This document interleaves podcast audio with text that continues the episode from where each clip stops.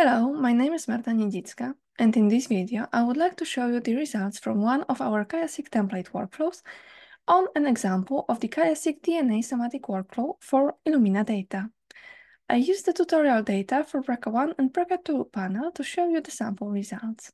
You can find this tutorial when clicking on this tutorial section at the center of the Genomics workbench. Please note that the exact files will depend on the actual QIAseq panel and workflow used to generate them. Here I have my output folder, and here we can see three different elements, a folder named reports and data, the combined report, and also the genome browser. Genome browser view is useful for visualization of all the results that you got. Combined report contains all the quality reports presented in one combined form, and reports and data folder contains each of the elements, each of the results separately. And I will show you all these files in a moment. Let's start with Genome Browser View. Genome Browser View will show you different tracks together to visualize and explore your data. As you see, when we open it, it automatically opens in a split view. So we have various tracks visualized at the top and the variant passing filter track in a table from on the, at the bottom. The variants passing filters track is a track that contains all variants that pass through a filtering cascade. This view is a dynamic view, which means that if we click on any row on the table, Genome Browser View will immediately zoom in to the region and then you can explore all the tracks with annotations and read mapping.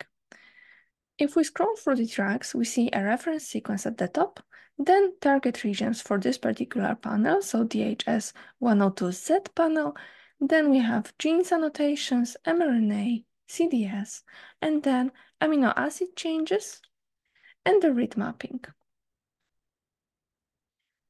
which is here at the bottom. When you hover your mouse over the tracks, you will see additional information. So for example, here we can see more information about gene annotations.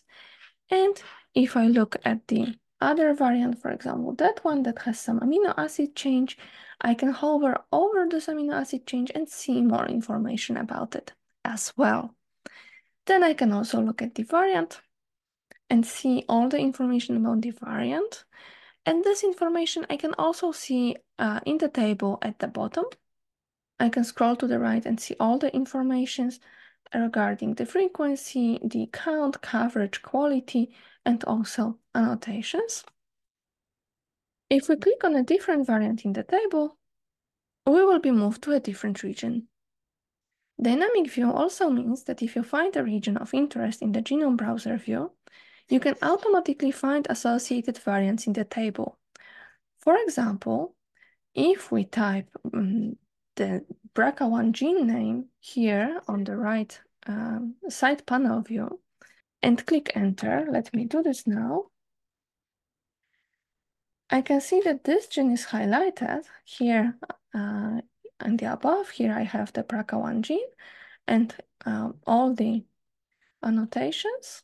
If I zoom a little bit, you can see the red bars that keep it selected. And uh, when this gene uh, is selected in the genome browser view, I can see that all variants associated with BRCA1 gene located in this particular re region are also highlighted. The find option can be used more specifically. You can not only search for regions across all tracks, you can select one specific track that you want to uh, search for the provided term. So that's uh, basic information about the visualization. And the next file that I would like to show you is the combined report. So here it is. So this report contains all the quality uh, control reports that were generated during the analysis. And we can see here on the side view the table of contents. So we can see that it has several sections and each section is named after the tool that was used to generate it and we can check the number of the sequencing reads that were inputted and used in the analysis. We can also find information about trimming, uh, we can see how many reads there were after the trim. So we have 99% of, uh, of the reads after trimming. What is the average length of the read after trimming? And also the detailed information about each step of the trimming here. Next, we have information about the read mapping. So some basic summary of the references that were used for uh, the read mapping and how many reads were provided as an input how many of them mapped? What's the percentage of mapped reads?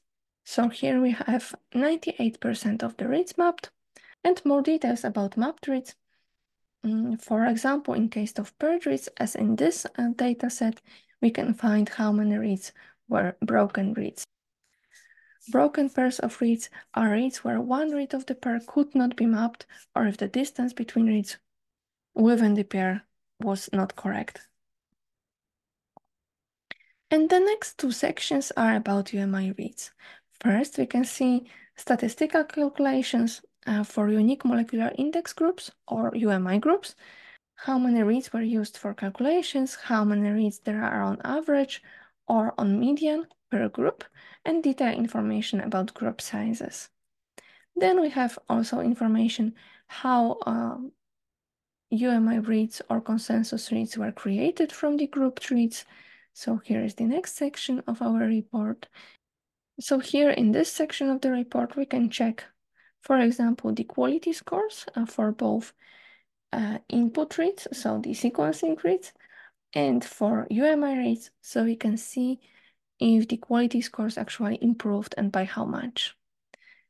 And next we have other uh, sections, for example, a summary of structural variant caller um, that provides results regarding detected structural variants, and the very last section of the report describes QC for targeted sequencing that tells us how many target regions we have in our panel, um, their total length, statistics regarding coverage, and how many target regions have low, low coverage. And the low coverage threshold is specified next to this information, and in my case, I, as I use tutorial dataset, it is just a subset of the whole run, which explains why I have such a high frequency of target regions with low coverage. And then there is even more information regarding targeted uh, region specificity and a mean coverage per target. And if this information in the combined report is not enough for us, or if you would like to inspect this data in the form of graphs, uh, different visualizations. The reports and data folder, uh, so let's, we will go back to the navigation area. This folder contains all of these reports separately. And we can investigate them further. For example, if I open the UMI groups report here, I can see graphs that can help me assess how the UMI creation looks, how the grouping went, and in the Create UMI report, I can check the quality scores of UMI consensus reads, their nucleotide distributions, and so on.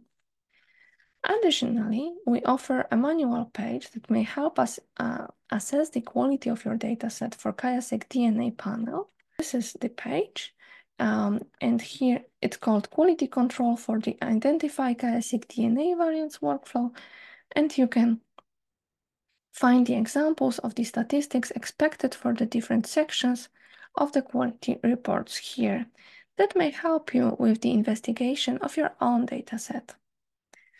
Let me now go back to the workbench uh, because you can also navigate to the manual page in the workbench and let me show you how.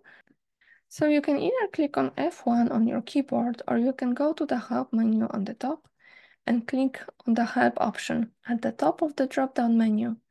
And then we'll take you to the table of contents uh, that you can browse and search for on the specific article, or you can use the search option here and just type quality control. And the second result here, it's quality control for the Identify QIAseq DNA variants workflow. So it's the same page I just have shown you with all the examples here as well. Apart from the quality reports, the report and data folder contains additional tracks with the results. So you already seen the variants passing filter track that I showed you here in the genome browser view. Um, but in case you are interested in other variants, variants that were initially detected but not filtered out through the filtering cascade, you can look into the unfiltered variant track, which is here. You can add this track to the genome browser view by dragging and dropping it. I will drop it next to the variants passing filter so we can see them together.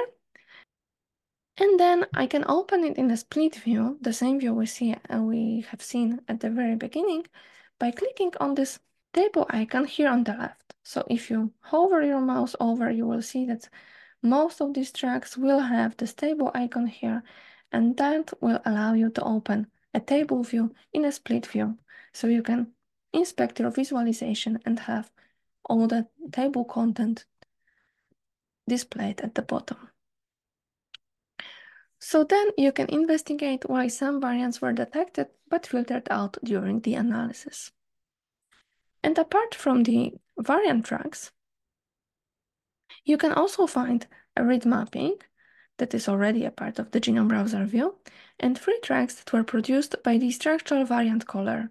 We have indels up to 100,000 base pairs, longer indels, and potential inversions here.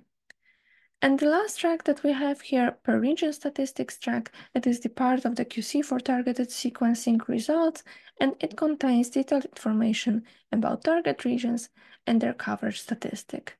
This is also a part of our genome browser view. I hope you find this video helpful, and in case you would like to learn more about our software, available plugins, and our tools, please feel free to contact our QIAGEN Digital Insight support team via email ts-bioinformatics at qiagen.com, one of our toll-free numbers, or you can also chat with us on our website digitalinsights.qiagen.com. Thank you for watching.